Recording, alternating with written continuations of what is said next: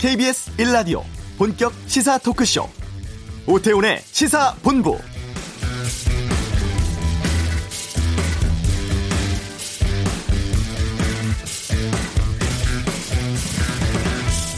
대회 열 이틀째를 맞는 자카르타 팔렘방 아시안 게임의 폐막식이 이번 주 일요일입니다.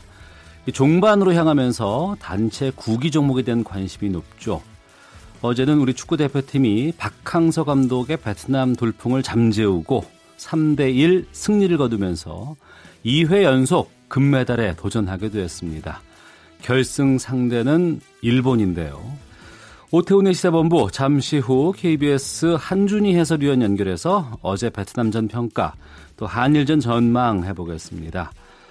파일 공유 사이트를 포함한 디지털 성범죄에 대해서 특별 수사를 요구하는 목소리가 거셉니다. 김정환 기자의 핫뜨는 청원에서 살펴보겠습니다. 2부 전국 현안 두고 펼치는 전직 의원들의 빅매치 각설하고 이 코너 준비되어 있고요.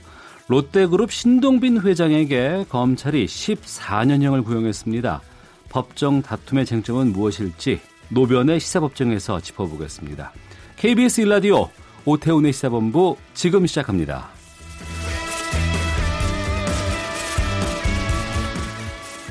네, 오후를 여는 당신이 꼭 알아야 할 이 시각 가장 핫하고 중요한 뉴스 김기화 기자의 방금 뉴스 시간입니다.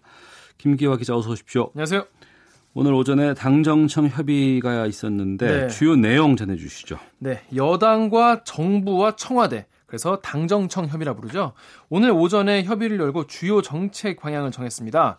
더불어민주당의 이해찬 대표, 그리고 이낙연 국무총리, 그리고 장하성 정책실장이 모인 건데요. 어, 우선 한 달여 앞으로 다가온 추석 물가 안정 대책부터 내놨습니다. 어, 추석 3주 전부터 14개 주요 성수품의 공급 물량을 평상시보다 1.4배 늘리기로 했습니다. 아무래도 뭐 공급이 늘어나면은 가격이 좀 잡힐 수 있, 있기 때문에 이런 대책을 내놨고요. 추석 3주 전부터 또 이 농수협 특판장 그리고 우체국 온라인 쇼핑몰 등을 통해서 최대 70% 할인 판매한다고 밝혔습니다. 그리고 이 명절 기간에 중소기업 소상공인 자원 지금 지원을 어, 지난해보다 6조 이상 확대하고요. 그리고 저소득층의 생계 부담에 맞춤형 대책을 시행하기로 했습니다. 당정청은 이 이번에 민생 경제 개선이 좀 미흡하다 이런 여론이 많아, 많지 않습니까? 그래서 이거에 대해서 인식을 같이 하고 현장에서 좀 체감할 수 있는 정책을 속도감 있게 가정하자라고 밝혔습니다. 이 자리에서 부동산 정책 얘기 나왔죠? 네 그렇습니다. 어, 회의에 앞서서 이 더불어민주당 이해찬 대표가 어, 3, 3주택 이상, 그러니까 주택을 세채 이상 갖고 있거나 초고가 주택 등에 대해서 종합부동산세, 종부세 강화를 어, 정부에서 강력히 검토해 주기 바란다라고 요구하기도 했는데요. 구체적이고 과감한 대응으로 초기에 이 불안감을 해소하는 게 필요하다라고 덧붙였습니다. 네, 그러니까 3주택 이상이거나 초고가 주택에 종합부동산세 강화 네. 이 요구에 대해서 청와대도 동의를 했습니까? 그렇습니다. 이에 대해서 이 장하성 청와대 정책실장이 부동산 관련해서 최근에 여러 가지 개발 계획 등이 나와가지고 서울과 일부 경기 지역에 과열 현상이 나타나고 있다라고 말했어요. 그러면서 이 정부가 이 투기 수요 억제를 위해서 필요하면 더 강력한 후속 대책 검토하고 집값 안정과 서민의 주거 안정 대책을 위한 대책을 어, 단호하게 해나가겠다라고 밝혔습니다. 어, 한편 당정청은 이제 공조 체계를 그러니까 당정청이 서로 공조하는 체계를 한 차원 높게 제도화하기로 했습니다. 어, 고위 당정 협의회를 매월 한 번씩 하고요. 비공개 고위 당정 모임을 매주 갖기로 했습니다. 아무래도 이해찬 대표가 된 다음부터 당과 청와대 관계가 좀 더 가까워졌다는 모양새입니다. 네. 그 판문점 선언에 대한 국회 비준 이거 다시 추진하기로 했다면서요. 네, 이건 이제 당정청 회의 끝나고 나서 밝혀진 얘기인데요. 어, 홍익표 민주당 수석 대변인이 당정청은 국민적 여망 그리고 시대 정신의 구현을 위해서 판문점 선언 등 비준 동의가 필수적이다 이런 인식을 함께했다고 밝혔습니다. 예. 오전에 여러 언론들이 이제 청와대 개각이 있을 것 같다 이런 얘기 계속 보도하고 있던데. 네 맞습니다. 이게 윤영찬 국민소통 수석이 출입 기자들한테 문자를 보냈거든요. 뭐라고 했냐면 장담할 수는 없지만 오늘 오후에 개각 가능성도 있다라고 밝힌 겁니다. 어, 개각 대상 부처는요. 알려졌다시피 국방부, 교육부, 환경부, 여성가족부, 산업통상자원부, 고용노동부 등 여섯 곳이 될 거라는 게 일단 청와대 안팎에서 나오는 얘기입니다. 네. 앞서 이 청와대 고위 관계자는 국민들이 체감할 수 있는 성과를 내는 문재인 정부 2기를 목표로 개각을 준비하고 있다라고 밝혔습니다. 네. 아, 다음 소식입니다. 북미 관계 교착 상태로 보이는데 트럼프 대통령이 관련 입장을 밝혔죠. 네, 어제 이 매티스 국방장관 멘트 전해드리지 않았습니까? 예. 앞으로 뭐 한미 연합 훈련 중단을 중단할 수 있다 그런 얘기였는데 굉장히 좀 꼬여 있는 게 아닌가 앞으로 좀 위험하지 않나 이런 얘기도 나왔는데 오늘 이 트럼프 대통령이 미국은 북한 문제에 잘 대처하고 있다라고 말했습니다. 그런데 북한과의 상황을 어렵게 만드는 것은 중국이다라면서 중국의 탓을 어, 하기 시작했습니다. 미중 무역 전쟁을 거론하면서 여기서도 미국은 잘하고 있고 중국은 힘든 시간을 보내고 있다라고 밝혔습니다. 이어서 트럼프 대통령이 본인이 김정은 북한 국무위원장과 관계가 좋다 이런 면을 계속 강조했어요. 네. 판타스틱 릴레이션십이다. 어. 환상적인 관계다 이렇게 밝혔거든요. 예, 폼페이오 국무장관의 방북 취소 이후에 긴장이 고조된 가운데 이 트럼프 대통령이 북미 정상 간의 신뢰를 강조하고 나선 겁니다. 아, 백악관은 별도 성명을 내고요. 현 시점에서 한미 연합훈련에 큰 돈을 쓸 이유가 없다라고 밝혔는데 다만 어, 트럼프 대통령이 어, 연합훈련 지금 안 하지만 즉시 시작할 수 있고 만약에 시작한다면 더욱 큰 규모가 될 것이다라고 덧붙였습니다. 네. 그뭐 어제 얘기를 했던 그 국방장관 메티스 장관이요. 네. 이와 관련해서 입장을 또 밝혔습니까? 네, 그렇습니다. 어제 제가 말씀드렸다시피 약간 아 그냥 역시 역시 그냥 잽이었다, 잽을 날린 거였다라는 게 밝혀진 게 어, 제임스 메티스 장관이 한미 연합 훈련 어, 중단 여부와 관련해서 결국 어떠한 결정도 내려진 바가 없다라고 한 발 물러섰습니다. 네. 성명을 통해서 어, 싱가포르 정상회담 결론 이후에 우리적 우리의 군사적 태세는 변하지 않았다. 앞으로 훈련을 중단하는 것에 대한 어떠한 결정도 내려진 바가 없다라 밝혔습니다. 어제 한 멘트가 연합훈련 재개로 약간 사람들이 해석을 하니까 어, 수위 조절에 나선 것으로 보입니다. 네. 그리고 트럼프 대통령 한국산 철강 제품을 수입할 당제 이 쿼터 대상에서 제외했다고 하던데 철강 업계 쪽에서는 상당히 반가운 뉴스 아니겠어요? 그렇습니다. 어, 한국 등 일부 국가들이 미국에 수출하는 철강, 알루미늄 제품에 대한 수입 할당제 쿼터를 선별적으로 면제하는 행정 명령에 서명했다고 합니다. 이 수입 할당제가 뭔지 모르시는 분도 많이 계실 텐데요. 어떤 나라가 국내 산업을 보호하기 위해서 혹은 상대국에 대해서 보복이나 차별을 하기 위해서 상대국의 상품의 수입을 어느 정도 이상은 못하게 제한하는 겁니다. 어. 예. 그래서 행정명령, 이번에 내려진 행정명령이 한국, 아르헨티나, 브라질의 철강, 또 아르헨티나의 알루미늄 커터에 대해서 면제를 하게 된 건데요. 이 나라들이 전부 다 지난 3월에 미국이 25%의 추가 관세 적용을 유예해준 나라거든요. 그래서 당시에 이 철강 알루미늄 관세 폭탄에서 유예하고 발표한 유예한다고 발표한 다음에 다음 달인 4월에 이런 쿼터제를 도, 도입했었습니다. 네. 그리고 이제 화재 결함 의혹 갖고 있는 BMW를 압수수색했네요, 경찰이. 그렇습니다. 어, 서울지방경찰청 지능범죄수사대가요, 어, 법원으로부터 영장을 받아서 오늘 오전 9시 반부터 수사관 30명을 투입해서 서울 중구에 있는 BMW 코리아에 대한 영장을 집행하고 있습니다. 어, 이번 사건 관련해 증거 자료를 확보하기 위해서인데요. 결함 은폐 의혹 관련 사실관계를 밝히는데 주력하겠다고 경찰은 밝혔습니다. 알겠습니다. 김기화 기자였습니다. 고맙습니다. 고맙습니다. 자, 이 시각 교통 상황 살펴보겠습니다. 박경은 리포터입니다. 네, 고속도로는 사고와 작업 구간을 중심으로 밀리고 있습니다. 먼저 서울 외곽순환 고속도로 일산 구리 방향인데요. 양주 요금소에서 노고 이터널 구간 많은 양의 토사가 흘러내리면서 지금도 3, 4차로 차단하고 처리 중입니다. 이 때문에 통일로에서 양주 요금소까지 5km 구간 정체니까요. 운행에 참고하시기 바랍니다. 중부 내륙고속도로 창원 쪽으로는 괴산 부근 5km 구간 작업 여파 받고 있고요.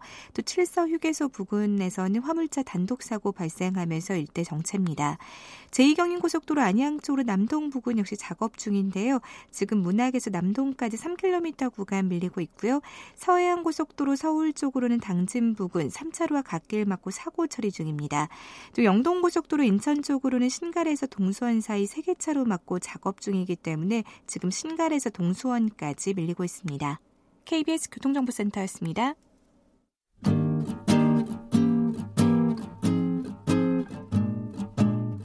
KBS 1라디오 오태훈의 시사본부 여러분의 참여로 더욱 풍성해집니다.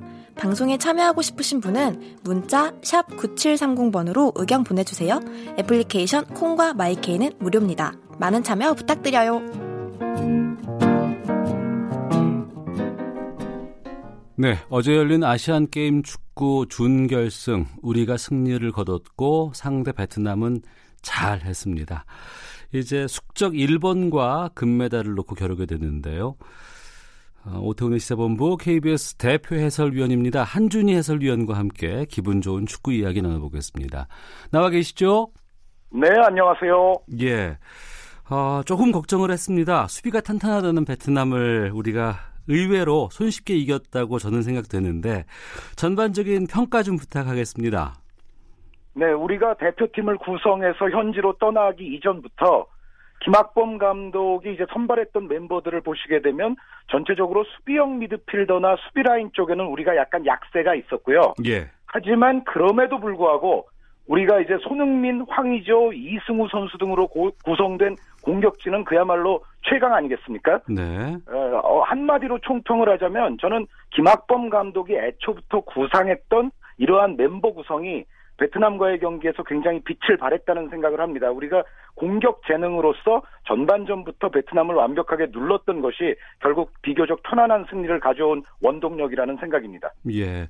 이번 아시안 게임 축구 대표팀에 여러 가지 얘기가 참 많이 있었습니다. 말레이시아에 지기도 네네. 했었고 이 8강 우즈베키스탄과는 4대 3 연장 후반까지 가는 정말 접전을 펼쳤었거든요. 네네. 어제는 그나마 좀 쉽게 경기가 풀렸던 것 같은데 아무래도 전반 초반에 이승우 선수가 터뜨린 선제골 때문이 아니었을까 싶기도 하고요. 그렇습니다. 베트남은 아무래도 장기전을 구상을 하고 나왔을 것입니다. 여태까지 베트남의 경기들을 보면 경기가 시간이 흘러가면 흘러갈수록 후반부에 강한 모습을 드러냈던 베트남이었거든요. 네. 그런 견지에서 본다면 박항서 감독 입장에서는 아마 전반전을 0대 0으로 마치면 베트남에게는 베스트다라고 생각을 했을 것 같은데 네. 말씀드렸던 대로 이승우 선수를 필두로 한 우리 또 이번 대회 거의 마라도나 아니겠습니까? 황희조 선수 네. 여기에 손흥민, 황희찬 선수까지 잘 결부가 되면서 이러한 어떤 공격진의 파워 면에서 우리가 베트남보다 한 수 위의 경기를 초반부터 가져갔던 것이 결국 말씀하신 대로 비교적 수월한 승리를 가져온 원동력이었습니다. 네. 결과적으로는 우리 대표팀 감독의 용병술이 좀 옳았다는 것이 증명됐다고 보시는지요?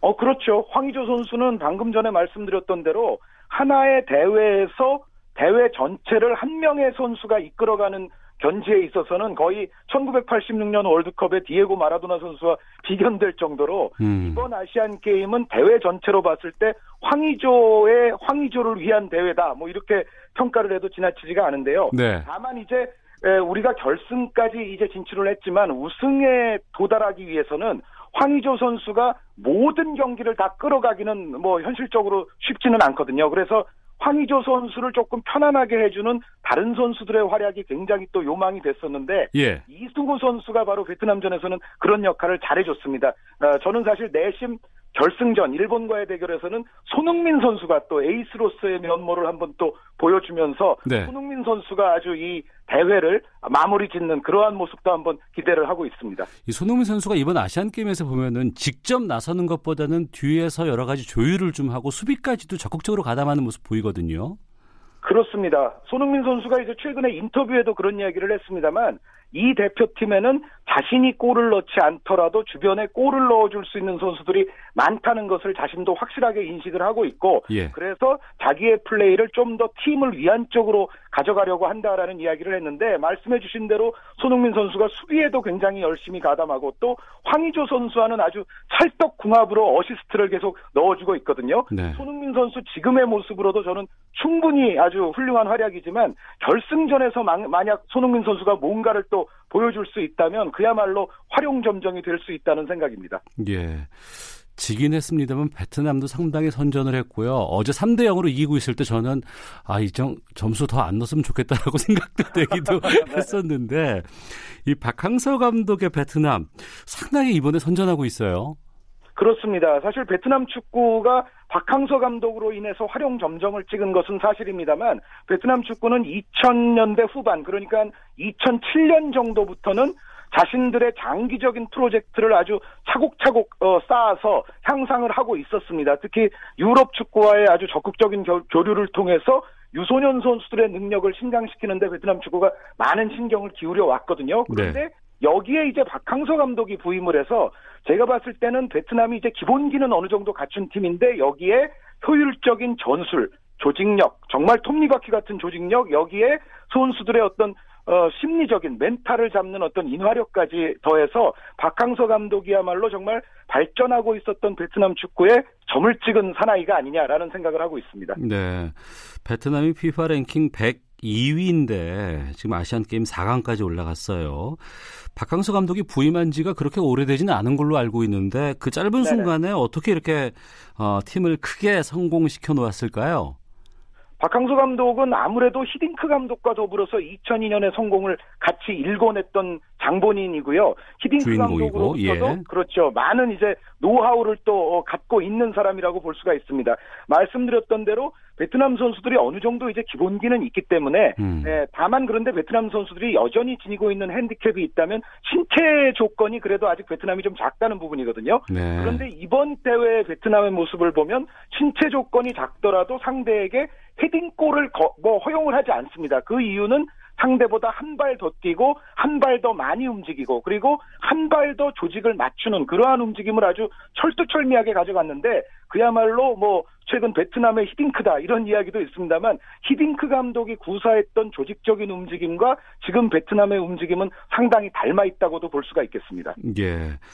이제 결승이 남았습니다. 일본과 우리가 붙게 되는데 네네. 어젯밤에 일본하고 아랍에미레이트 준결승 보시면서 객관적 전력은 어느 정도라고 평가를 하십니까? 우리가 일본보다 강합니다. 아, 특히 처음에 말씀드렸던 대로 우리는 황의조 선수, 여기에 손흥민, 이승우 선수 등이 결부된 공격진의 파워가 이번 대회의 모든 다른 팀들을 통틀어서도 거의 최강이라고 볼 수가 있고 우리와 그래도 전력이 어느 정도 비슷했던 팀은 사실은 우즈베키스탄이 전부였거든요. 그래서 네. 일본보다 우리가 액면가 전력은 앞서 있는데 다만 음. 이제 여기서 두 가지 말씀을 드리자면 예. 일본이 조별리그 단계보다는 지금 토너먼트 단계에 와서 좀 더 좋아졌습니다. 어. 사실 예, 조별리그 단계에서는 일본이 베트남에게 패하기도 했고 베트남이 사실 일본보다는 더 인상적인 플레이가 있었는데 토너먼트 단계로 진입을 하니까 일본의 플레이가 점점 이제 좋아지고 있다는 점, 상승 곡선을 그리고 있다는 점은 인정을 해야 될 것 같고요. 그리고 또 한 가지는 우리 선수들이 이제 금메달도 금메달이지만 아무래도 또 현실적으로 병역이라는 것이 이제 뇌리에 들어있을 수가 있는데 어. 이제 이 병역이라는 문제를 너무 뇌리에 넣어놓고 경기를 하다 보면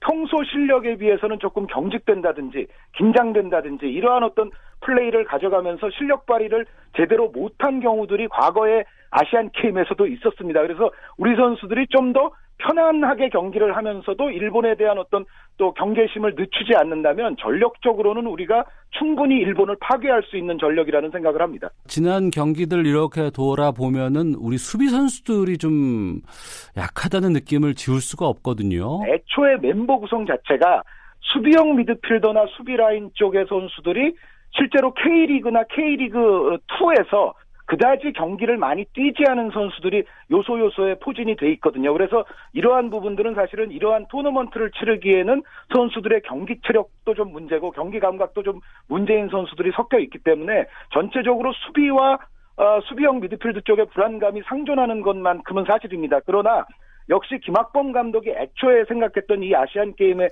컨셉은 우리가 골을 많이 넣어서 완벽하게 금메달을 따는 그러한 아시안 게임을 김학범 감독은 꿈꿨던 것 같고 네. 지금까지의 흐름을 보면 김학범 감독의 그러한 생각이 어느 정도 잘 맞아떨어지고 있습니다. 그래서 우리가 뭐 일본에게 예를 들어 한 골 정도 실점을 한다면 우리는 세 골, 네 골을 넣을 수 있는 팀이라는 사실을 잘 일깨워서 멋진 결승전 금메달을 꼭 획득하기를 바랍니다. 네. 아, 한준 의원 보시기에는 우리 금메달 가능성은 몇 퍼센트 정도로 보시나요? 네, 공은 둥그니까 항상 차봐야 하는 것이고, 예. 어, 말씀드렸던 대로 우리 선수들도 지나치게 긴장하면은 어려운 경기가 될 수도는 있습니다만, 그래도 우리가 일본을 누르고 금메달을 딸 확률은 한 80%는 되지 않을까라는 것이 저의 개인적인 생각입니다. 네. 너무 제가 쉽게 질문 드려서 몇, 그러면 몇 대 몇 정도로 전망하세요? 네. 에, 어, 말씀하신 대로 우리 수비에도 약간의 결함이 있고 일본이 또 공격력이 조별리그를 통과한 이후에는 좀 올라왔거든요. 그래서 네. 우리도 한 골 정도 실점은 할 수가 있는데 음. 조금 전에 말씀드렸던 대로 우리가 적어도 세골 이상을 터트리는 어. 베트남전과 같은 우리가 3대1 정도 승리면은 아주 좋겠다는 생각을 하고 있고 또 충분히 가능하다고 생각하고 있습니다. 예, 3대1 예측하셨습니다. 확인 네네. 나중에 들어가도록 하겠습니다. 감사합니다. 네, 네. 자, 이번 게임 좀 지켜보시면서 또 선발 과정부터 지금까지 쭉 경기들을 살펴보면서 우리 한국 축구의 체질 개선을 위해서 좀 이런 점들은 재현하고 싶다라는 것들 어떤 걸 말씀하실까요? 네, 우리가 최근에 이제 베트남을 많이 조명을 하고 있고요. 또 박항서 감독을 또 베트남 축구를 여기까지 만들어 놓은 주인공으로 우리가 대서특필을 많이 하고 있습니다만 박항서 감독 이외에도 우리가 베트남으로부터 좀 교훈을 얻을 것이 있다는 생각을 합니다. 베트남이 말씀드렸던 대로 2000년대 중후반부터 유럽 축구의 지도자들을 적극적으로 유입을 하면서 이제 또 선수들을 유럽에 보내서 가르치면서 어린 선수들의 발전에 상당히 힘을 기울여 왔거든요. 그래서 베트남 축구의 계획을 보면 2020년까지는 아시아에서 15등 안에 들겠다. 음. 그리고 2030년까지는 아시아에서 10등 안에 들겠다. 마치 뭐 5개년, 10개년 계획같이 이러한 프로젝트를 베트남이 운영을 해왔는데 요즘 베트남의 발전 추세를 보면은 오, 그 2020년, 2030년 계획이 맞아떨어질지도 모르겠다라는 생각이 들거든요. 네. 우리도 이것을 좀 교훈을 삼아야 되지 않을까. 물론 우리가 아직도 베트남보다는 훨씬 더 축구 선진국이기는 합니다만 조금 더 체계적인 유소년에 대해서 신경을 기울이고 또 지도자들에 대해서 신경을 기울이고 이렇게 해야만이 베트남이 한 단계 이렇게 올라가는 곡선을 타듯이 우리도 지금 여기로부터 더 올라갈 수 있는 그런 축구가 될 수 있지 않냐. 베트남으로부터 얻을 교훈이 예, 우리에겐 분명히 있다라는 생각을 하고 있습니다. 네. 지난 월드컵 이후 이제 새로운 국가대표 사령탑이 왔습니다. 네네. 그 포르투갈의 벤투 감독이죠?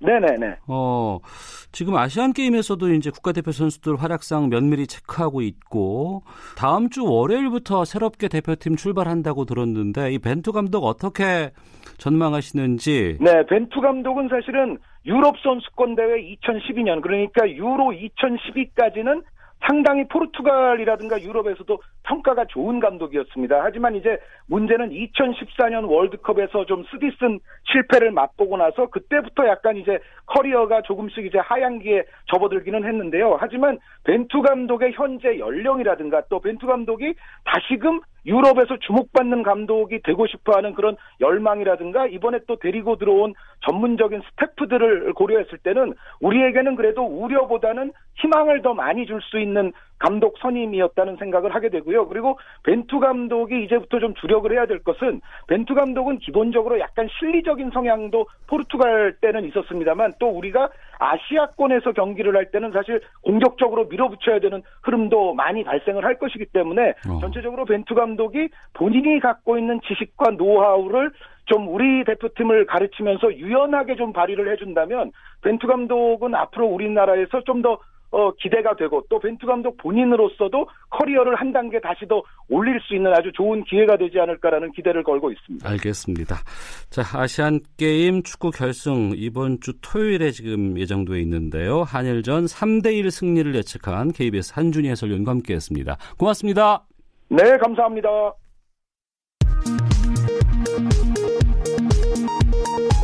헤드라인 뉴스입니다. 미국이 한국 철강 제품을 수입 할당제 대상에서 제외하기로 했다고 로이터 통신이 현지 시간 29일 보도했습니다. 이번 조치로 커터 적용도 면제받게 돼 한국의 대미 철강 수출이 늘어날 것으로 전망됩니다. 남북이 공동으로 열차를 운행하며 경의선 철도의 북측 구간을 조사하려던 계획이 유엔군 사령부의 불어로 인해 일단 무산됐습니다.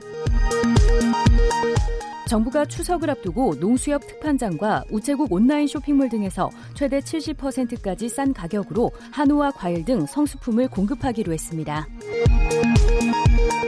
소비 심리가 17개월 만에 최저 수준으로 떨어진 데 이어 기업 체감 경기 지수도 1년 반 만에 최저치를 기록했습니다.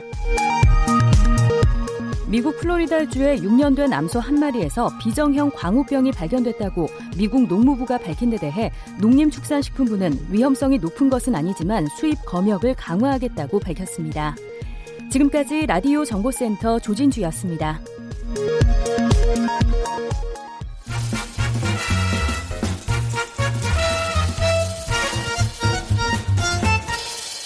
오태훈의 시사 본부 네, KBS 1라디오 시사본부 듣고 계신 지금 시각 12시 45분 지나고 있습니다.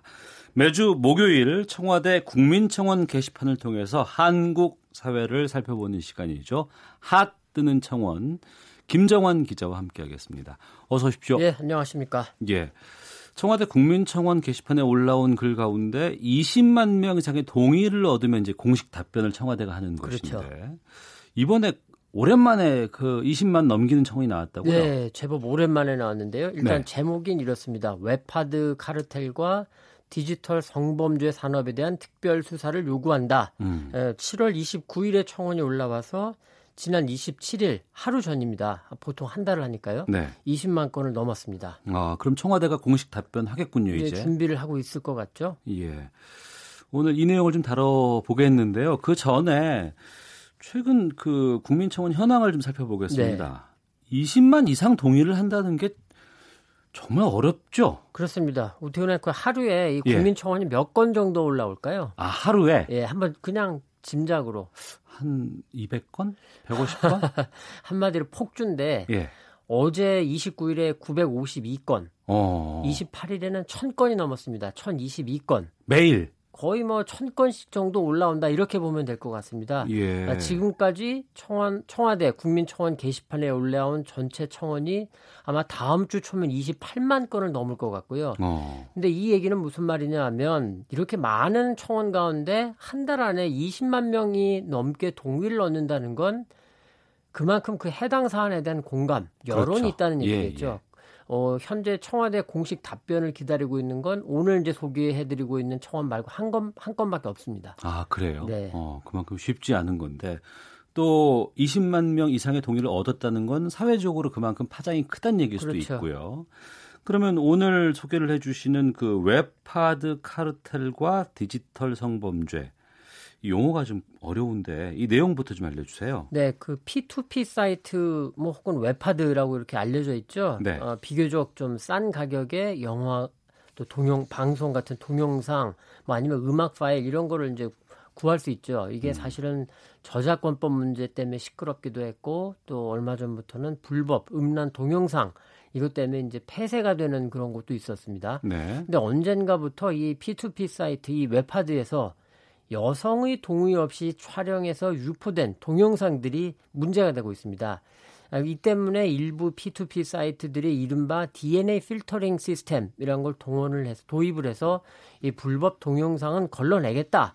이렇게 겉으로는 얘기를 했는데 그렇지만 그 같은 필터링이 형식적으로 이루어지고 있다는 지적이 계속되고 있다. 지금 어. 제가 말씀드린 건 청원의 내용입니다. 예. 아, 특히 앞서 그 말씀드린 여성에 대한 불법 촬영물 유포는 여전히 심각하고 피해가 계속되고 있다. 음. 더 나아가서 특정 P2P 사이트 운영자가 이른바 디지털 장위업체, 어, 내가 인터넷 공간에 남긴 흔적을 지워주는 그런 죄송합니다. 일을 하는 업체인데 P2P 사이트 운영자가 디지털 장의 업체까지 운영을 하면서 피해 여성을 두 번 울리고 있다. 어. 심지어는 스- 어, 스스로 목숨을 끊은 여성도 있었다. 이런 내용인데요. 어, 해당 청원에서는 특정 P2P 사이트 두 곳을 적시하고 관련된 사람의 이름도 공개했습니다. 그러면서 이를 이제 웹하드 카르텔이다, 디지털 성범죄다 이렇게 지칭하고 대통령 직속의 특별 수사- 수사단을 구성해라 하는 네 가지 요구를 올렸습니다. 이 해당 어. 청원은 지난달 말 모 언론사에서 보도한 내용을 중심으로 제기가 됐습니다. 예. 그렇게 해서 이제 20만 명의 동의를 얻은 거예요, 그렇습니다. 이제. 근데 이제 뭐 P2P 사이트 웹하드에다가 뭐 디지털 장의 업체 이렇게 좀 네. 복잡한 내용들이 있는데 어, 그럼 여기서 직접 그 담당 관련된 분 한번 연결해서 좀 말씀을 듣고 계속해서 네. 좀 이어가도록 하겠습니다. 한국 사이버 성폭력 대응센터의 이효린 활동가를 연결하겠습니다. 나와 계시죠? 아, 네, 안녕하세요. 네, 안녕하십니까? 네, 안녕하십니까. 어, 먼저 이번 청원이 그 한국 사이버 성폭력 대응 센터가 올린 것 아니냐 이런 얘기가 있다고 들었던데 어떻습니까? 어, 네, 저희 단체에서 직접 이 청원을 올린 것은 아닙니다. 네. 네, 예, 네, 하지만 뭐 사이버 성폭력, 소위 디지털 성범죄 있다라고 하는 피해를 지원하고 또 근절하고자 하는 저희 단체 운동 방향과 일치하는 내용이어서 어, 적극적으로 동참하게 되었습니다. 좀 그 방송에 입에 올리기가 조금 민망합니다만 이른바 국산 야동이라고 해서 여성을 대상으로 불법적으로 촬영하고 그것을 또 유통하는 이런 문제가 이미 2015년에 당시에도 음란 사이트인 소라넷 이 사이트에 대해서 온라인 페미니스트들이 고발하고 공론화해서 수사도 이루어지지 않았습니까? 그 이후의 네. 상황이 그렇게 또 좋아진 것 같지는 않네요. 어, 네, 맞습니다. 그 소라넷이라는 사이트는 폐쇄가 되었지만 네. 예, 사실 이것만으로 이 온라인 공간 자체의 여성 폭력들이 근절된 것은 아니거든요. 그 이유는 소라넷 그 유저들이 약 100만 명 정도였었는데 그렇게 많았나요? 그 아, 네, 그렇습니다. 어, 사이트가 폐쇄됐다 하더라도 그 사람들까지 사라진 것은 아니니까요. 지금도 뭐 소라넷처럼 해외 서버가 있는 불법 사이트들에 아직도 디지털 성범죄 영상이 자유롭게 유통되고 있고요. 네. 어, 문제는 국내 합법 웹하드 사이트에도 유통이 되고 있다는 것입니다. 네. 뿐만 아니라 이 피해 촬영물 업로드, 업로드와 또 유통, 필터링이나 삭제까지도 이 모든 게 하나의 거대한 산업이 된 상황에 이르게 된 실정입니다. 네. 어, 정리를 해보겠습니다. 그러니까 불법적으로 촬영한 동의되지 않은 불법적인 영상을 어, 파일 공유 사이트에서 올리는 게 문제가 되는 부분이 있을 것 같고요. 네. 그리고 이것을 그 업체들은 제대로 걸러줘야 되는데 이걸 어, 그냥 허울 좋은 뭐 DNA 네네. 필터링 이런 식으로만 하고 있고 또 엉터리 디지털 장의 업체 여기도 좀 문제가 많다라고 지금 하는 게 맞습니까? 어, 네 맞습니다. 어. 관련된 예. 불법적으로 좀 유착 관계가 있다는 것이 이번에 청원에서의 주요 내용이었습니다. 살펴보시면 그 유통 실태가 어느 정도로 파악돼요?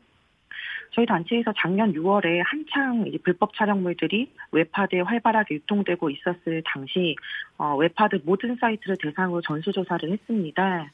이 불법 촬영물들을 일컫는 특정한 키워드들이 있는데요. 이 키워드들로 조사를 한 결과 뭐 많게는 한 사이트당 거의 20만 개에 가까운 피해 영상들이 있었고요. 예. 예, 뭐 100개씩 게시되는 페이지가 7, 800페이지까지 어. 뭐 있다거나 혹은 어, 심지어 이 사이트 내에서 추천하는 컨텐츠 1위부터 10위가 모두 불법 촬영물이었던 어. 경우도 있었습니다.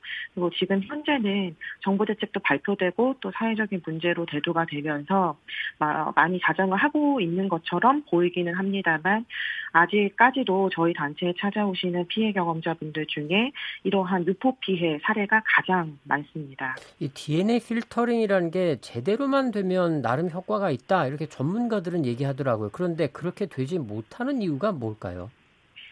어, 필터링이라고 하는 것은 즉 감시를 이야기하는 것인데요. 이 감시라는 게 그 현재는 공적인 주체가 아니라 민간 사업체에서 필터링을 하고 있거든요.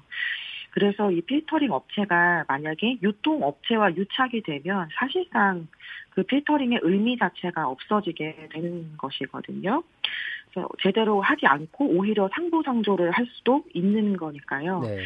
네, 그래서 그 DNA 필터링이라고 하는 그 기술도 중요하지만 이 기술을 누가 갖고 컨트롤 하는지가 중요하다고 저희는 보고 있고 네. 이것은 국가가 해야 하는 영역이고 그래야만 실질적인 효과가 있다고 생각을 합니다. 네. 여성계를 중심으로 이런 문제들 꾸준히 그동안 제기를 해온 것으로 알고 있습니다. 그런데 어, 계속해서 반복되고 있는 상황 같은데 그 문제가 뭐 네. 뭐 소극적인 경찰 수사로 보시는 건지 어떤 쪽에 문제가 있기 때문에 이게 계속 반복된다고 생각하시는지요? 어, 말씀드렸듯이 음, 누구나 쉽게 지금 불법 촬영물을 찾아볼 수 있을 만큼 온라인 공간에 상당히 많이 널려 있거든요. 그렇죠. 예, 온라인 공간 자체가 마치 거대한 범죄 현장인 셈인데 어, 이것을 만약에 경찰 수사기관이 인지를 했다면 네. 운영자 자체를 수사하고 처벌하면서 이게 산업이 만들어지지 않도록 드러내고자 의무를 다 했어야 한다고 생각합니다. 근데 지금 여성을 대상으로 이렇게 공고한 범죄 산업이 만들어지고 있는 것을 음, 방조하고 있었고 어, 그런 지점에서 수사기관이라던가 정부 차원에서의 문제가 있다고 생각을 합니다. 네, 알겠습니다. 말씀 여기까지 듣겠습니다. 고맙습니다. 네, 고맙습니다. 네. 수고하셨습니다. 한국 사이버 성폭력 대응센터의 이효린 활동가 연결해서 말씀을 좀 들었습니다. 아, 구체적인 내용을 좀 살펴보니까 상당히 좀 심각하다는 느낌을 좀 지울 수가 없는데. 그렇습니다. 이게 남성들이 느끼는 것과 여성들이 느끼는 게 분명히 차이가 있기 때문에 음. 정부가 좀 더 신경을 써야 되지 않나 그런 생각이 강하게 듭니다. 네. 이번 건이 20만 어, 동의를 얻었는데 이 청원 외에도 비슷한 청원들이 또 꽤 많이 있다면서요? 그렇습니다. 뭐 웹하드 업체 대표를 구속 수사해 달라 불법 음란물 유포를 하고 있는 각종 야동 사이트를 폐쇄해라 음. 또 수사해라 또 불법 촬영물과 웹하드의 거대한 조직을 강력 처벌해 달라 뭐 이런 사이트들에서 청원에서 2,700명 혹은 많게는 12,000명 정도 일단 관심이 있다는 얘기입니다. 예, 예. 어, 그 20만 건이 넘은 청원이 언급한 그 웹하드 업체. 네, 그 청원에 언급해 돼 있는 그 웹하드 사이트에 이제 저도 접속을 해봤습니다. 예, 예. 사실 회사에서는 맞기 때문에 접속이 안 됐는데 아, 우리 회사에서는 막고 그 있습니다. 파일 당연히, 사이트에 못 예, 들어가는군요. 예, 그렇습니다. 어. 집에서 이건 이제 일, 일이니까 집에서 접속을 해봤는데 예. 뭐 아무 뭐 저 제재나 이런 흔적 전혀 없이 어. 여전히 활발합니다. 예. 그 올라온 파일들을 좀 살펴보려고 했는데 또 화- 회원 가입을 요구를 해서 음. 전체는 못 봤고요. 다만 홈페이지 그 사이트의 첫 화면에 올라온 파일들만 살펴봤는데도 네. 상당수가 성인물 또 음란물이 많았습니다. 음. 또그 DNA 필터링 업체 뭐 거기 사이트에도 가봤는데 뭐 신입 직원을 뽑겠다. 그다음에 또 콘텐츠가 자유롭게 유통되는 세상을 꿈꾼다 음. 하면서 이제 회사를 소개하고 있었습니다. 네. 아, 이 청원에서 요구하는 것이 대통령 직속 그 특별 수사단 구성을 좀 요구하고 있는 거 아니겠어요? 그렇습니다. 어. 이건 어떻게 좀 현실적으로 가능할까요? 일단 청와대가 어떤 답변을 내놨는지 좀 음. 지켜봐야겠는데 네. 뭐 아시겠지만 현 정부가 그래도 여성 문제에 대해서 좀 관심이 있는 것처럼 일단 보이지 않습니까? 그래서 예. 이전보다는 조금 어떤 조금 적극적인 조치가 나오지 않을까. 음. 하지만 이게 사실 또 구체적으로 진행이 어떻게 될지는 현 단계에서는 말을 하기가 참 대단히 조심스럽습니다. 알겠습니다. 디지털이 없는 세상을 상상조차 할 수 없게 되는 지금 상황에서 여기에 따른 부작용 이번 청원을 통해서 우리가 볼 수 있듯이 어, 좀 개인의 삶을 망가뜨리고 뭐, 뭐 죽음까지 좀 간다고 그렇죠. 하는데 좀 철저하게 또 엄격하게 법적인 조치가 필요한 상황인 것 같습니다. 자 오늘 핫뜨는 청원 여기서 인사를 드리겠습니다. 김정환 기자 고맙습니다. 네, 수고하셨습니다. 예. 아, 1부 여기서 마치겠습니다. 2부에서는 전직 의원들이 함께하는 코너죠. 각설하고가 준비되어 있습니다. 국회 운영위에서 정면 충돌한 소득 주도 성장론에 대해서 짚어보는 시간 갖겠고요. 노변 시사법정도 준비되어 있습니다. 뉴스 들으시고 2부에서 뵙겠습니다.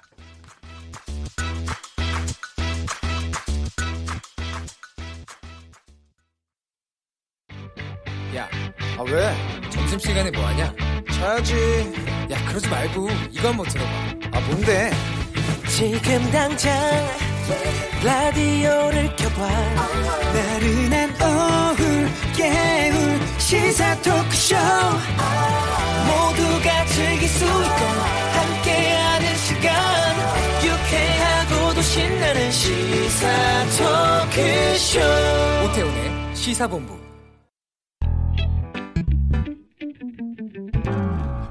소득도 성장을 로의 정책 전환을 하고 있습니다만 그래, 여전히 부족한 지금 잘안 상태입니다. 되고 있다는 이야기입니다. 잘 되고 있습니까? 안 되고 있습니까? 개선되는 부분도 있고 여전히 해소하지 못하고 있는 부분도 있고 그렇습니다. 이 생활 현장에서는 서민들의 애환과 고충은 거의 절규입니다. 네, 청와대 임종석 비서실장과 또 자유한국당 김성태 원내대표 간의 발언 지금 나오고 있었는데요. 촌철 살인의 명쾌한 한마디부터 속 터지는 막말까지 한 주간의 말말말로 정치권 이슈를 정리하는 시간입니다. 각설하고 더불어민주당의 최민희 전 의원, 자유한국당 김용남 전 의원 두 분과 함께합니다. 어서 오십시오. 네, 안녕하세요. 예. 지금 8월 임시국회 열리고 있는 상황이고 여야가 국회 운영위에서 소득주도 성장과 통계청장 경지를 놓고 정면 충돌을 했습니다. 특히 이제 방금 들으신 것처럼 임종석 비서실장과 이 자유한국당 간의 이제 집중 공세가 이어지기도 했었는데요. 먼저 최민희 의원님. 네. 그 지금 국회 운영에서 야당 쪽은 정책 실패를 인정하라 이런 요구인 것 같고 특히 경제 쪽에서 그리고 정부는 지금 어, 경제 기조에는 큰 변화를 주지 않겠다 이런 뜻으로 지금 움직이고 있는 것 같은데 어떻게 보시는지요? 우선 정책 기조를 바꾸라는 요구는 무리죠. 무리다. 예, 새 정부 들어서서 소득주도 성장을 가지고 정책을 편 게 지금 뭐 1년 6개월이라고 얘기하시지만 음. 5월 9일부터 뭐 이렇게 세팅하면 1년 된 겁니다. 네. 그러면 지금 나온 경제 지표가 그 1년 동안의 경제 지표를 반영하냐? 그렇지 않습니다. 이게 통계청 그 경제 지표가 2018년 7월에 발표되면서 이렇게 일자리가 5천 개밖에 안 늘었다. 이때부터 이제 이 논쟁이 막 시작되고 기승전 최저임금 이게 나온 거잖아요. 그런데 그 2017년 작년은 2010년 인구 통계를 기반으로 한 거고 그다음에 올해 2018년에 각종 통계는 2015년을 기준으로 한 겁니다. 그러니까 정확히 아셔야 될 건 통계는 과거에 흘러간 것을 검토하는 것이죠. 그러니까 뭐 통계에 대해서는 뒤에 얘기할 게 있을 테고요. 그 다음에 저는 야당에 대해서 늘 여쭙고 싶은 게 뭐냐면 그럼 소득주도 성장이라는 이름만 없애면 어 그러면 문제가 해결되는 거냐? 최저임금도 사실상 보면요.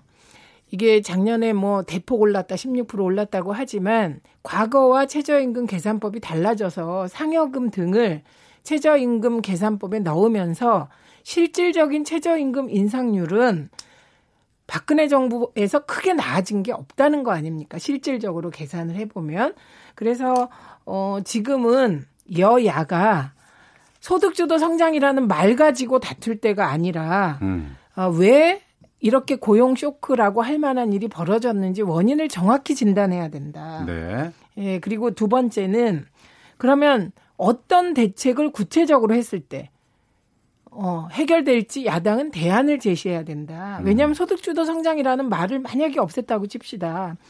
아마 야당이 집권했어도 확장 재정했을 거거든요. 네. 그래서 대안을 제시하면 아마도 국민들의 마음을 더 얻으시지 않을까 싶습니다. 김영남 의원님. 원인 왜 지금 이렇게 경기가 힘든지 원인 문재인 정부 측 사람 빼곤 다 압니다. 다 알죠. 급격한 최저임금의 인상이 가장 커요. 어제 광화문에 아, 전국의 소상공인 3만여 명이 모여서 집회를 했습니다. 최저임금. 가운데 집회 열었죠. 그렇죠. 예. 비가 쏟아지는 가운데 최저임금에 대해서 차등 적용을 해달라라고 집회를 했는데 이게 소상공인 3만여 명은 어디 뭐 노총에서 3만 명 모으는 거하고는 틀려요. 왜냐면 노총 소속이야. 어차피 월급 나오는 거고 월차를 하루 내든 뭐 해서 모이면 되는 건데 이분들은 정말 자기 장사를 하루 쉬고 그냥 문 닫고 나와야 되는 분들이거든요. 근데 이게 그러면 과거 지금 통계는 과거를 나타낸다 그랬는데 과거 일 때문에 지금 3만여 명이 모인 거냐? 아니거든요. 지금이 먹고 살기가 점점 힘들어지고 있기 때문에 모인 겁니다. 근데 이분들의 요구가 그럼 불합리한 것이냐? 전혀 아니에요. 지난주에 제가 미국 예를 말씀드렸습니다만 미국이 1990년 기준으로 최저임금이 2.5배 오를 때 우리가 12배 오르게 돼요. 그리고 그것보다도 지금 소상공인들이 주장하는 바는 직역별로 기준을 좀 달리 해달라는 거예요. 미국 같은 경우에도 15개 직역으로 나눠져 있습니다.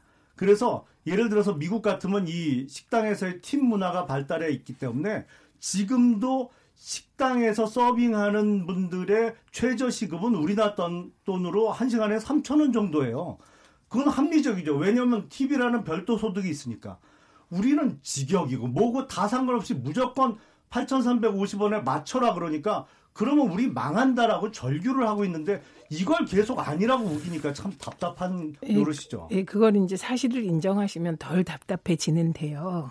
그러면 소상공인들은 왜 거리로 나섰나? 전 이게 두 가지 함의가 있다고 봅니다. 네. 국회가 책임을 다했다면 음. 저는 소상공인들이 거리로 나설 일이 없다고 생각해요. 지금 최저임금 기승전 최저임금으로 가면 야당이 공세하긴 좋겠지만 문제는 하나도 해결되지 않습니다. 네, 네. 더 중요한 건 국회에 계류되어 있는 진짜 자영업자들을 괴롭히는 상가 임대차 보호법. 조물주 위에 건물주 임대료 문제가 해결돼야 돼요. 임대 기간하고 그다음에 어, 프랜차이즈 법과 관련하여 또 해결돼야 될 문제가 있습니다.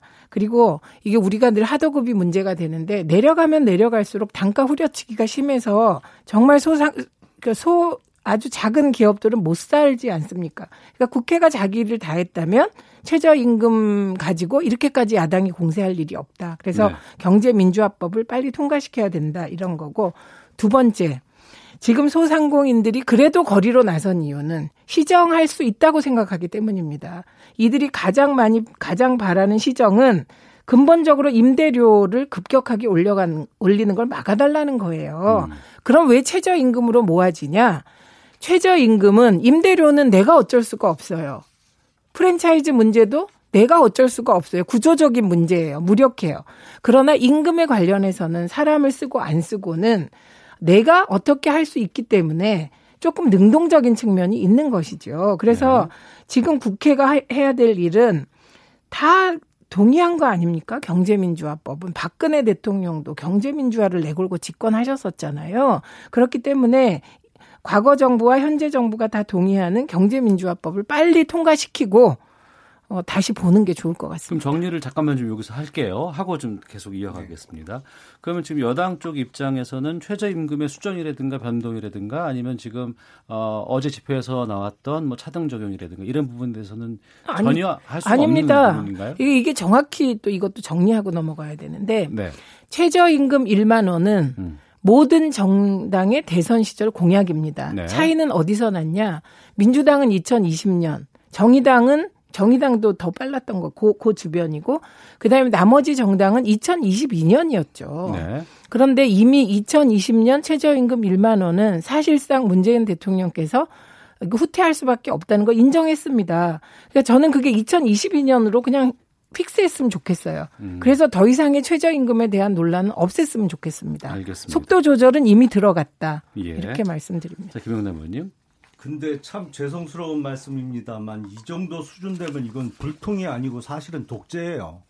국민들의 고통은 안중에도 없고 자기 말이 무조건 맞다고 지금 우기니까 이게 아니 어제 집회에 나온 분들 얘기뿐만 아니라 각종 통계 지표에도 지금 나빠지는 게 나오고 있는데 물론 뭐 그것 때문에 통계청장이 최근에 바뀌었습니다만 아니 이렇게 현상으로 나타나고 애시당초에 소득주도 성장이라는 거는 성공할 수가 없는 이론 같지도 않은 이론이에요.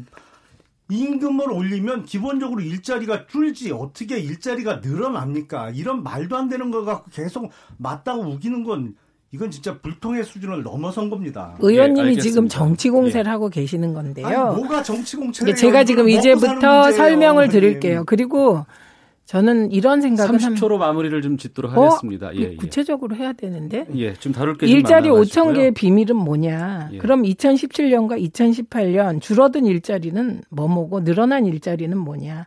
이미 박근혜 정부 들어서서 2015년, 16년 급격하게 일자리가 줄었습니다. 음. 2016년 일자리 늘어난 숫자가 23만 개였어요. 2000 그런데 중요한 것은 2017년에서 2018년 사이에 줄어든 것은 제조업 12만 개, 그다음에 교육, 사업 서비스, 임대 여기서 17만 개가 줄었습니다. 그러니까 29만 8천 개 정도가 제조업에서 준 거예요. 네. 왜 줄었냐? 성동조선 어거지로 살리면서 그 로비한 문건도 나왔지만 중요한 음. 것은 이게 자동차 조선 등의 구조조정 시기를 이미 놓쳤었기 때문에 그 여파가 지금 나타난 거고요. 늘어난 분야가 어디냐? 보건업, 사회복지 서비스에서 14만 9천 명 늘어났고요. 정보통신에서 6만 8천 명, 금융보험에서 6만 7천 명, 공공행정 사회보장에서 6만 6천이 예, 늘어나서 예, 예. 결국은 그 과거에 우리가 제조업 구조 조정을 못한 여파가 지금 나타나는데 음. 그준 일자리를 문재인 정부 소득주도 성장 일자리들이 메워서 그나마 마이너스가 안 된 겁니다. 예, 김영남 의원 30초 정리하겠습니다. 하여튼 남 탓은 엄청 잘하세요. 하여튼 그 지금 소상공인들이 힘든 건 건물주들이 임대료를 높게 받아서 그런 거고 지금 일자리 문제는 과거 박근혜 정부가 조선업 같은데 구조 조정을 안 해서 일자리가 준 거라는데 제조업이요. 막상 구조 조정 한, 한다고 했으면 제일 세게 반대했을 정당이 민주당 아닙니까 그때 그 잊지 않은 자, 일을 알겠습니다. 말씀하시면 곤란하죠. 예, 그 서로 간의 그 논쟁과 대화와 토론을 통해서 개선 방향을 찾고자 하는 노력들을 해야 됩니다만 그렇죠. 지금 당장은 그 개선 방안은 여기서는 안 나올 것 같아서 방향을 살짝 좀 틀어가면서 나, 나가다 보면은 또 나올 수 있지 않을까 기대를 한번 해보겠습니다. 운영위에서 이제 통계청장 경질과 관련된 논란이 이제 있었어요. 어, 황수경 전 통계청장의 내가 윗선의 말을 잘 듣는 편이 아니다. 이 발언을 두고서 이제 운영에 출석한 임종석 실장은 본인이 아니라고 해명을 했고 청와대도 통계청의 독립성과 관여할 지시를 내린 적이 없다. 이렇게 해명을 했습니다. 이러한 그 통계청장 논란과 관련해서 임 실장과 청와대 해명 먼저 김영남 의원께서 뭐라고 어, 판단하시는지. 참 이건 일종의 블랙 코미디입니다. 경제 관련한 각종 통계 자료가 나쁘게 나오면 경제 정책을 수정하거나 경제 부처의 수장을 바꿔야 되는데 우리나라는 통계청장을 바꿔요. 이 참 나라 나온 나라인지 모르겠습니다만 지금 황수경 전 통계청장이 퇴임사에서 얘기한 내가 윗선의 에, 말을 잘 듣는 편은 아니었다. 그 실상 청와대에서 아니라 그러면 달리 알 사람이 없죠. 그리고 황수경 전 청장이 뭐 사실대로 얘기할지도 모르겠고 이건 뭐 먼 훗날 정권이 바뀌면 아마 왜 그런 얘기가 나왔었는지 알 수 있겠죠. 뭐. 네. 이런 가운데 강신욱 신임 통계청장은 통계 중립성을 염려할 만한 결정은 하지 않겠다. 이렇게 취임 일성을 밝혔습니다. 아, 야당 일각에서는 뭐 청와대가 자신들의 입맛에 맞는 통계를 만들어내기 위한 인물을 인선한 거 아니냐 이런 의혹도 제기하고 있는데. 뭐 그런 정치 공세고요. 예. 저는 황 전 청장은 어, 저런 말을 했기 때문에 음. 어떤 정무직 공무원이 퇴임사에서 저런 정치적으로 야당이 공세를 펼 만한 빌미를 줍니까? 그것만 잘렸죠, 뭐. 아니 그거는 잘린 이유인데 그건 앞뒤 전후를 그 착각하시면 안 되고요. 예. 아, 애초에 좀 자세가 안 된 분이었다 이런 생각이고요. 음. 일 잘못하면 잘려야 됩니다. 일 잘못하는데 국감 앞두고 야당 공세가 무서워서 못 자른다면 그건 또 정부 여당의 책임 있는 자세가 아니라고 생각합니다. 근데 결정적으로 올 7월 그 통계청 발표 과정에서 잘못된 부분이 있습니다. 네. 그러니까 2017년 샘플과 2018년 샘플이 완전히 다르기 때문에 음. 중복률이 어, 보통은 이제 샘플을 바꿀 때도 그룹 중복률을 66.7%를 유지해야 한다고 하는데 네. 어, 중복률이 33%밖에 안 되니까 56.8%를 교체했으니까 음. 중복률이 한 40여 프로밖에 안 되는 겁니다. 네. 그런데 이런 자료를 발표하면서 2017년과 2018년을 결과를 단순 비교한 것은 굉장한 실수입니다. 음. 그런데 그 실수가 나왔을 때 실수를 인정하지 않고 정치 운운한 것은 저는 아주 잘못된 태도라고 생각합니다. 네. 일단 청와대에서 이 통계 수치 발표와 뭐 경질은 상관없다고 합니다만 저는 이런 태도들이 충분히 경질 사유가 된다고 생각하고요. 예. 2017년 샘플로 조사를 했다면 어, 소득 하위 10%의 경우는 0.5% 소득이 줄어드는데요. 음. 소득 하위 10에서 20%는 1.9% 증가한다고 합니다.